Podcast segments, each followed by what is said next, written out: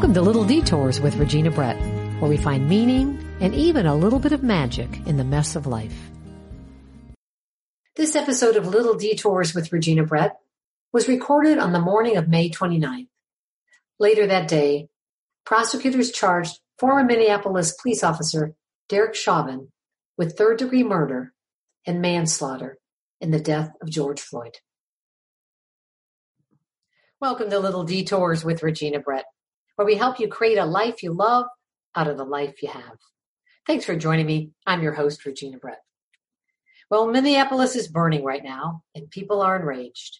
The video clearly shows a white Minneapolis police officer kneeling on a black man's neck until he has squeezed the life out of him. Before he was choked to death, George Floyd pleaded, I can't breathe. Those same dying words were uttered by Eric Garner, who was killed by police officers in New York in 2014. George Floyd was 46. Eric Garner was 27. The list of black men killed by police officers goes on and on.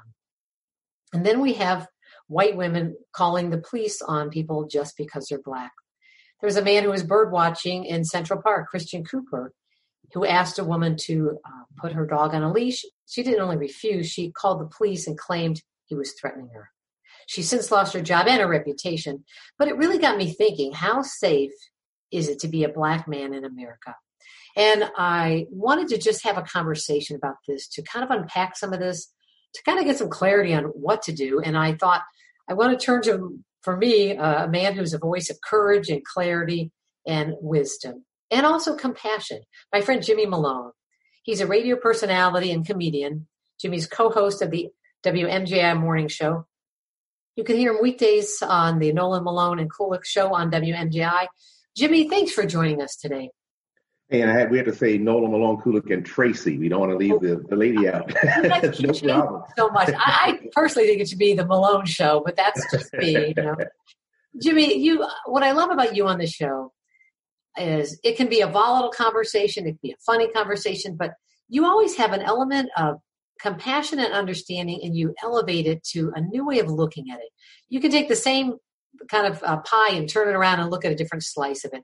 So I thought about you when I, I heard about this situation in Minneapolis. And first of all, how did you hear about George uh, Floyd and what happened? What was your? I, I bet the first time I heard about it was on Twitter. Uh, which seems to get news out to me quicker than a lot of other places. And I think that's where I first heard about it. And then I started looking at the footage and just trying to comprehend it like everybody else. When you saw that footage, did you kind of see it as a as a kind of journalist that you are, as a, as a news person, uh, as a radio person, or did you feel it deeply as a black guy? I felt it deeply as a black guy, and I also felt it deeply just as a human. Uh, I felt it deeply as a black guy because you you had there, there's one thing when you have a police officer who murders uh, uh, somebody and and then says we have to cover it up. We have to plant a gun on them. We got to plant drill. We got to cover it up somehow. But this was a police officer who said, "People are filming me, and I feel perfectly okay just forcing my knee into the neck of an unarmed man because I don't think there's anything wrong with it." That's what hurt me as a black man. Uh, but as a human, I also realize that there are a lot of whites, Middle Eastern, Hispanic, Asian people who are just as outraged as I am. And uh, when you see some of the protests, it's not just black people protesting; it's white people. It's, we we talked about the white women who are Karens. It's white women out there protesting. It's it's people of all races protesting, and I I don't ever want to forget that either. You know, I love that you speak as, as a human because I think sometimes we divide so much into our camps of white and black, or women or male, or whatever and for you to to look at that moment where there's an officer like you said he knows he's being filmed and even when George Floyd goes limp, and you know you've you've taken the breath out of him, he still didn't move. He still didn't move. It's it's sad. People think it's uh, that we're being dramatic, but I'm I'm telling you, like like I lived in Solon for a while. Now I live in Orange. I grew up in the Glenville area. But my friends in Solon, my black friends, they literally sit down with their with their sons at, at some, some age when we have the talk. you know, like for some people, the talk is about sex. Right. For, for a lot of black people, the talk is to their sons, here's what you have to do to avoid getting killed. and it's it's painful. And now we're at the point where, in addition to teaching our sons what to do to avoid getting killed, we have to start teaching our daughters how to properly film and stream so people. Will. Because just imagine, without that video, that officer would just say he was resisting. He was a, he was a big black dude. I feared for my life, and no one say a word. And when you think about throughout history, how many people of color were in jail or even executed because there was no videotape of what actually happened. You know, I was thinking about that this week, Jimmy, that, you know, some people think, oh, there's more incidents. No, they've never been filmed before. And it, it just uh, gives me goosebumps to think how many people were killed by police officers in manners like this, and we just never knew. We never, never knew. truth. Imagine if we had video back when uh, Emmett Till was lynched. What what what impact that would have had possibly uh, if we could see it, as opposed to just having some random people who I think, if I'm pretty sure they all got acquitted, but there was no video back then. It would have changed. It could have changed the course of history. We had no video when Tulsa, Oklahoma happened. We just didn't have it. It seems like now the first video was Rodney King. I think that was when things right. changed, where we had the video uh, and we could see police, what we used to call police brutality. Right, but even with Rodney King, I still remember this is this is when things changed for me. When Rodney King happened, I remember there were a lot of I was trying to do what I could to talk to some young people, saying you can't, you have to let the system work. And I said, don't. I remember telling them, don't worry, there's video this time, so there's going to be justice. Well, there was no justice then, and I, I'll tell you, I have not at all confident that there's, there's going to be justice this time. I am very, very much expecting the police officer to say he feared for his life, and some jury or judge, whatever, is going to say, okay, uh, they'll have some weird quirk in the law where maybe it wasn't right, but if he feared for his life, we have to let him go. And you know, people are saying, why why hasn't this officer been arrested? It's one thing right. to be fired from your job, but right. you can see him on this video kill a man. If it, if I had done that to my neighbor or you did it to your neighbor, right. he'd be in jail awaiting a, a trial. Not only did he not has he not been arrested, and like I say, I have serious doubts that he'll ever be convicted, unfortunately. But I, I fully expected him and the other three officers who were with him will be on another police force by this time next year. That is scary. Well, Jimmy, we've had our own situations here in Cleveland, Ohio. You know, we had Tamir Rice, who was 12 years old. And I think about how young that is. I have a grandson who's 11. He was 12 years old. He was playing with the toy gun. And officers drove up, I, I think just seconds, just opened the door, shot him down. 12 years old. Right. And I thought, you know, we had the video on that. You think something's going to change because of the video. What's it going to take? it, I, it's gonna it's so deep rooted. Part of it, it, it, I mean, we could talk about this for hours. There is an image of minorities that has been ingrained in people through movies, through TV shows, through the way news is reported. And then, therefore, when they have that that deeply ingrained image, they can't just shake it on the street in an instant. I watch. Uh, I used to watch Cops, or I watch PD Live, uh, shows like that, and you'll see a a uh, a white guy with a machete, a gun, a knife, and and the police are talking to him and saying, "Hey, you know, put it down." Maybe he's got some mental condition, and they try to they try to resolve it. And then, but because of the image in the movies, like say the TV shows of a black man, like this is a dangerous superhero powered thug, and we have to shoot him because we're in fear of our life. And until we stop covering things like that, so, some of the black artists and movie producers, they need to think about the images they put out there too. It's not all white people causing this problem. Uh, we have to take some responsibility too, and we have to get more images out there of good uh, blacks and and Middle Eastern people and Asian than whites. That's a good point. It, it's sad because you see a movie and you're almost surprised if the lead black character isn't a drug dealer or isn't a thug or isn't right. somehow the the stereotype that we portrayed black people in movies for decades. Right. We we have, uh, and again, it's it's both from the standpoint of violence, it's from the standpoint of black people would be better. Uh, remember the show Diff'rent Strokes? I used to get a kick out of oh, this. Yeah. Diff'rent Strokes was uh, was, in my opinion, one of the worst shows on TV where it showed two black boys whose saving grace was that a white guy adopted them. Oh. And and this and then not only was that show out there, but they they doubled down and said, now let's come up with Webster and have another black guy. it's like if you could only get a white person to, to bring you out of this misery, then your life will be better. And and so you have that image again. You have the image of the thugs, and we just have to do we just have to do more. But again, I, I still want to stress I, I don't want to overlook the, people like you and the people. I'm I'm on Twitter every day, and there are many many white people who are just as outraged and just as frustrated. And I just don't want, I get frustrated when I hear people say, well, white people did this, because that's just as bad as when white people say black people did that. I'm glad you point that out because I think we have this misperception that there is a black community and there is a white community. And I and, and, we are so diverse all of us. It isn't like black people think one way and white people think one way. There's such a mm-hmm. diversity of humanity within those groups. Right Right, and and again, the the we can, we have to somehow take, and I don't know how we do it. We have to take our country back from the crazies who have somehow taken over in past administration. And I, this is something I really wish people would understand. This they, they try to say uh, we have to work together and bipartisan. It's it's not politics. There's nothing bipartisan about racism. There's nothing bipartisan about bigotry. I can uh, Steve LaTourette is was a Republican. One of my a close friend of mine. We could talk civilly because he he wasn't a racist. He wasn't a bigot. This current president and what he has brought out in this country, the Mitch McConnells of the world. This has got nothing to do with politics. This has got something to do with the president who said we won't rent apartments to black people. He said that African nations are blank hole nations. He hired Steve Bannon, a known white supremacist, to, to work as his chief of staff. He pardoned Joe Arpaio, who may be the most racist uh, sheriff of the 20th century.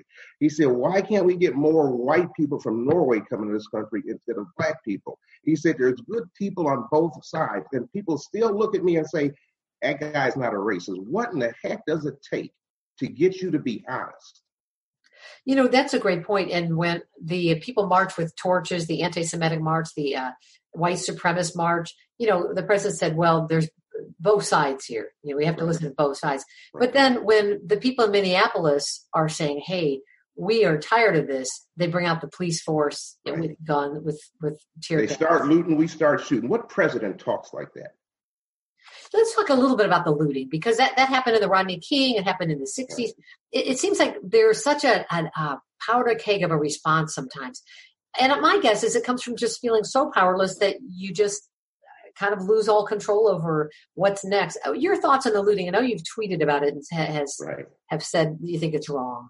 I, I do think the looting is wrong. I, I understand, even though I don't think they're effective anymore, I do understand the people who say we're going to march. I do understand that people who say we're going to make a targeted protest.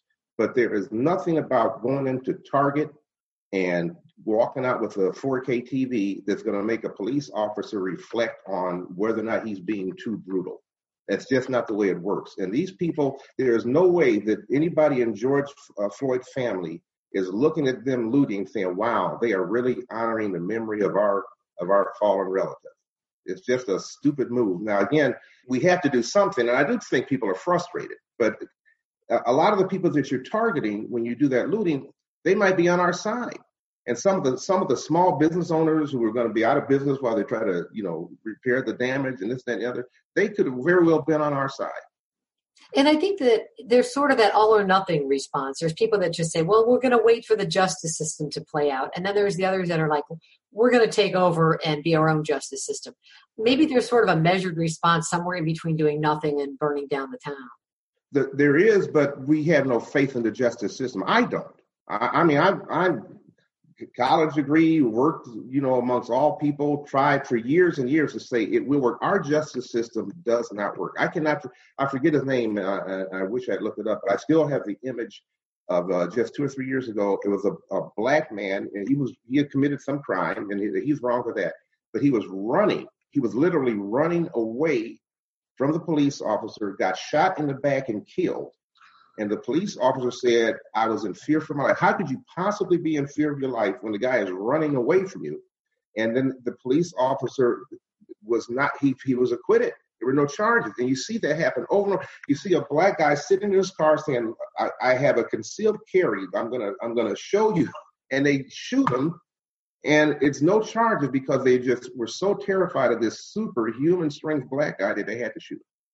So I think that's what we've got to figure out is where, where we find answers in that middle? Well, we are already at the halfway mark. Uh, so I want to pause And thank you for listening to Little Detours with Regina Brett and to our guest, Jimmy Malone.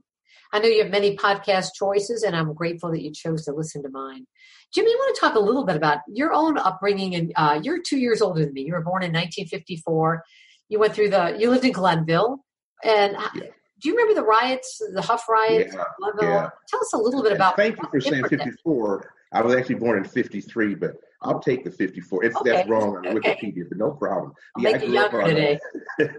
I grew up on Phillips Avenue in the Glenville area, and I, I, I remember that era, and it was uh, it was scary. It was it was something kind of tough to live through. I, I I was still young back then, so I didn't understand fully. I just saw images and have images of uh, things that were disturbing, but couldn't fully comprehend what I should be doing about it. Tell us a little bit about. Can you frame a little bit those that riot, that time period? What through your eyes, what it was about?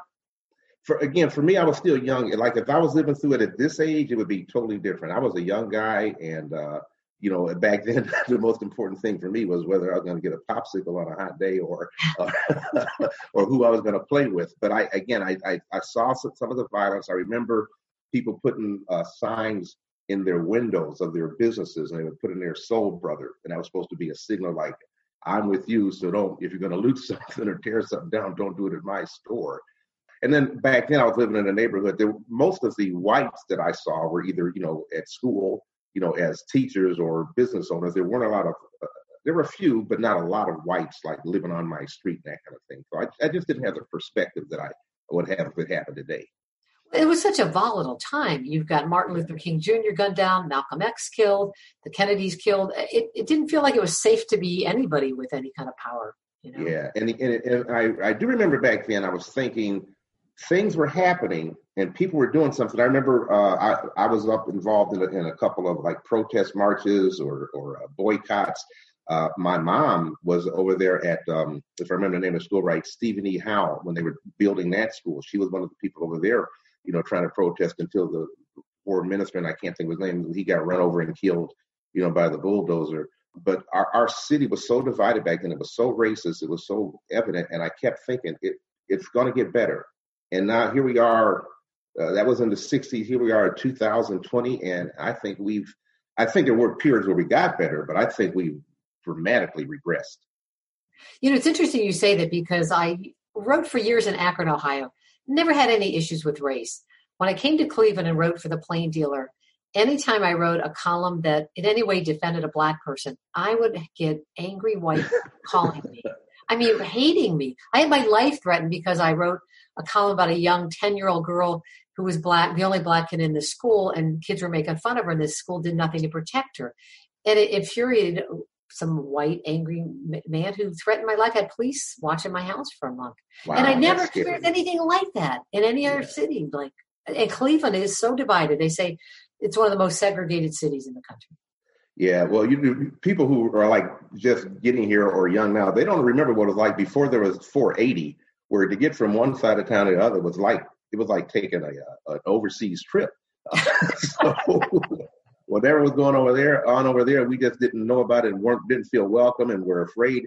I lived right, uh, you know, Glenville borders uh, Murray Hill. I was when I grew up. Now, I don't know if anything would have ever happened to me. I was terrified to to even think about going to Murray Hill. That was just a perception we had. I was terrified to go to Parma back then, but Those things are better now. But we got a long way to go. Right, and Murray Hill and Parma were considered kind of white havens that you didn't go into if you were black. wasn't safe. Yeah. Yeah. Now, Jimmy, can you tell us a little bit about for you as a black man growing up in Cleveland? When did you feel like you personally experienced uh, maybe an act of racism that really left that kind of imprint that you, you're changed by? Uh, it, you know, actually, it happened more when I moved. We, we grew up in a Glenville area, and like I say, our neighborhood was. We, I grew up in a great neighborhood. You know, front porches, everybody knew neighbors went to Cleveland Public Schools. I had great teachers. I'm still friends with my second grade teacher, Harry White. Uh, so, but when I moved to Shaker is when it became blatantly obvious to me that there was a uh, a difference. And again, that's not to say that I got really, really bad treatment at Shaker, but it was a clear black-white situation became more evident for me. Uh, and then in my professional career, I, I can remember when I was doing stand-up comedy, and um, I had developed a certain reputation of being a pretty good guy. And I would call a club and they would book me. uh, based on my reputation. And then they would say, send a photo and this, that, and the other. And then they would get my photo and I call back to confirm and they go, um, we, we got to cancel this date. And I go, why? And it was all, they would just come up with some bizarre reason. And it finally occurred to me that they were, they didn't know I was black when they booked me, but they got the photo and said, oh, we got to, we can't book this guy. Oh man. Yeah. That is something. One of the things I, I, I don't know how to correct this part of it. We have to get more minorities, not just blacks. When I say minorities, I mean women, uh, Muslims, Middle East, Asian, whatever, in positions of authority because it's the, the decision makers who racism you can deal with because it's right there. You can legislate against it. You can do a lot of things. Bias you can't. And when a person making the hiring decision, decision or who's deciding who's going to get a promotion or who's going to get a raise, you can't eliminate your biases. And they, they will sit there and go, we have a black candidate and a white candidate, and I don't know why, but I just feel like the white candidate is the one to go with. That happens more than somebody just being a, a, an absolute racist. You know, that's interesting to separate those two, the bias and racism, because most people say, well, I'm not a racist, but they don't realize the biases that are just so ingrained in their life they don't even notice them.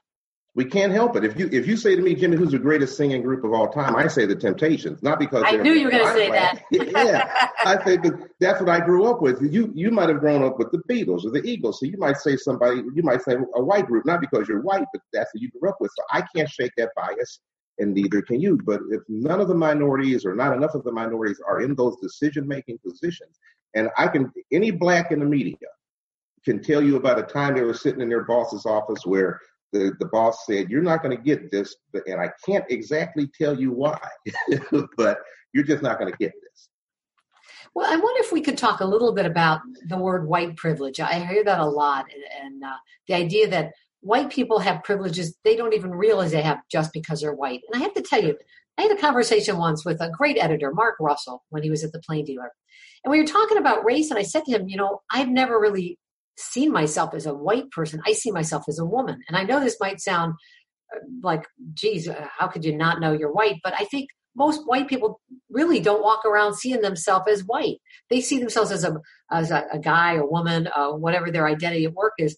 But to the rest of the world, that is our role and our identity. And until I think we know that, we don't realize what privileges come with it. Like I can I can go anywhere and not worry about being misinterpreted by a my actions by a police officer because I happen to be white.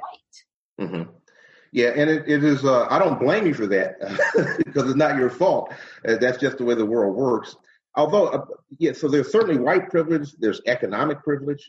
Right. In some situations, there's probably black privilege, um, and uh, you know, certain things you can get away with. You know, I can think of some people who I'm convinced were not fired because they said we don't want to risk looking bad for firing this black person. So it can work all around. And again, it's tough.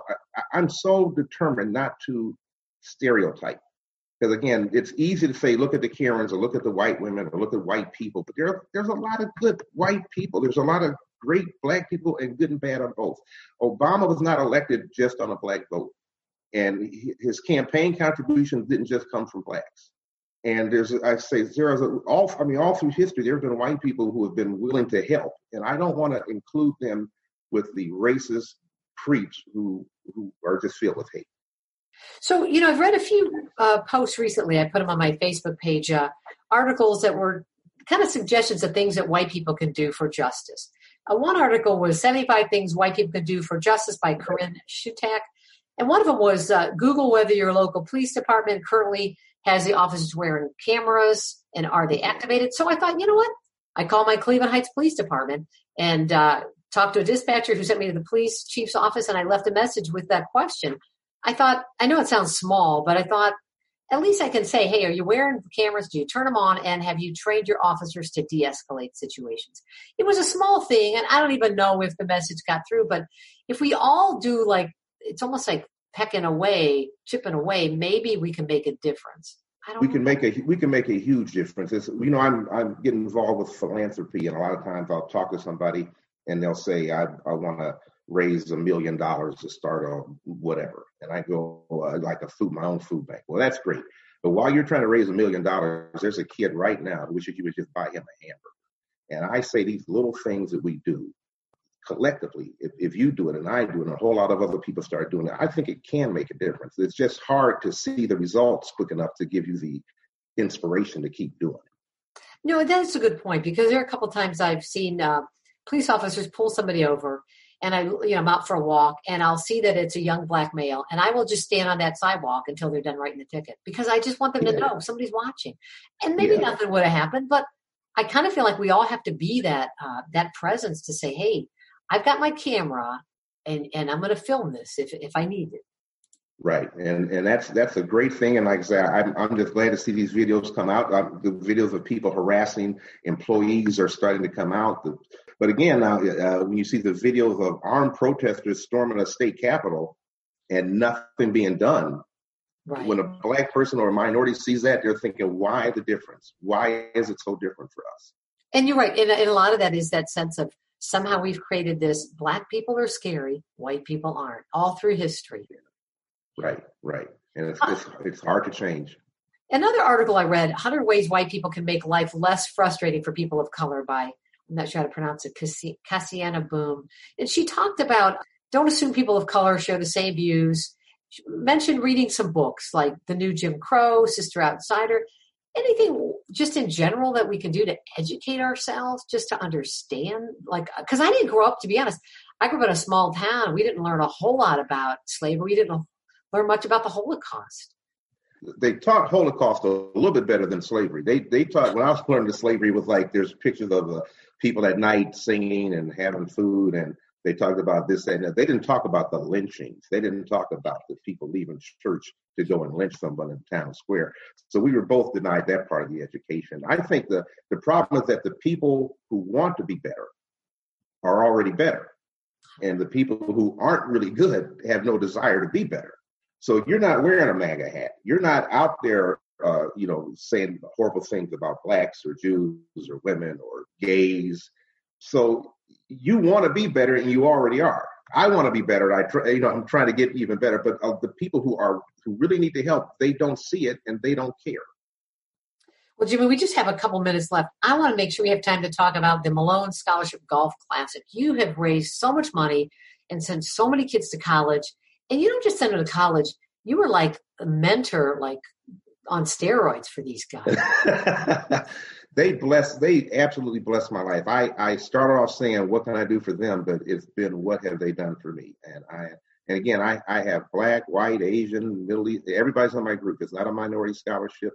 And uh, I have been blessed not only by the students in the scholarship program, but by the friends who have supported it. I have sponsors from all different areas of town. And again, you're talking about sp- sponsors of many different races and ethnicities. So I'm I'm lucky because I can see the good in a whole lot of different people. But if you're if you're not in that environment, you don't get that chance. But the kids are amazing. I just picked new kids for this year, and uh, 15 new kids. Excited to welcome them to my my scholarship family, and I'm going to have 61.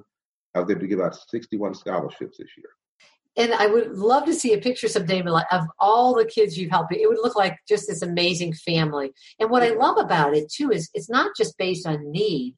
You want to see positivity. You want to see an attitude. You want to see a spark. Tell us about right. that.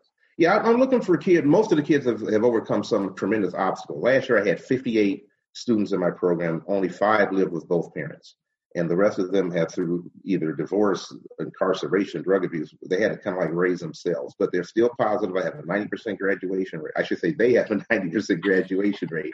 Most of them graduate in four years and most of them go on to do, you know, really good things. I also uh, have, I made it a point to include some middle class people in there because what happens is the poor get help, the rich don't need help, and the middle class is just shut out a lot of times. So uh, I say I do have some kids in there who, you know, live with both parents and have middle class income, but most of them are very, very poor.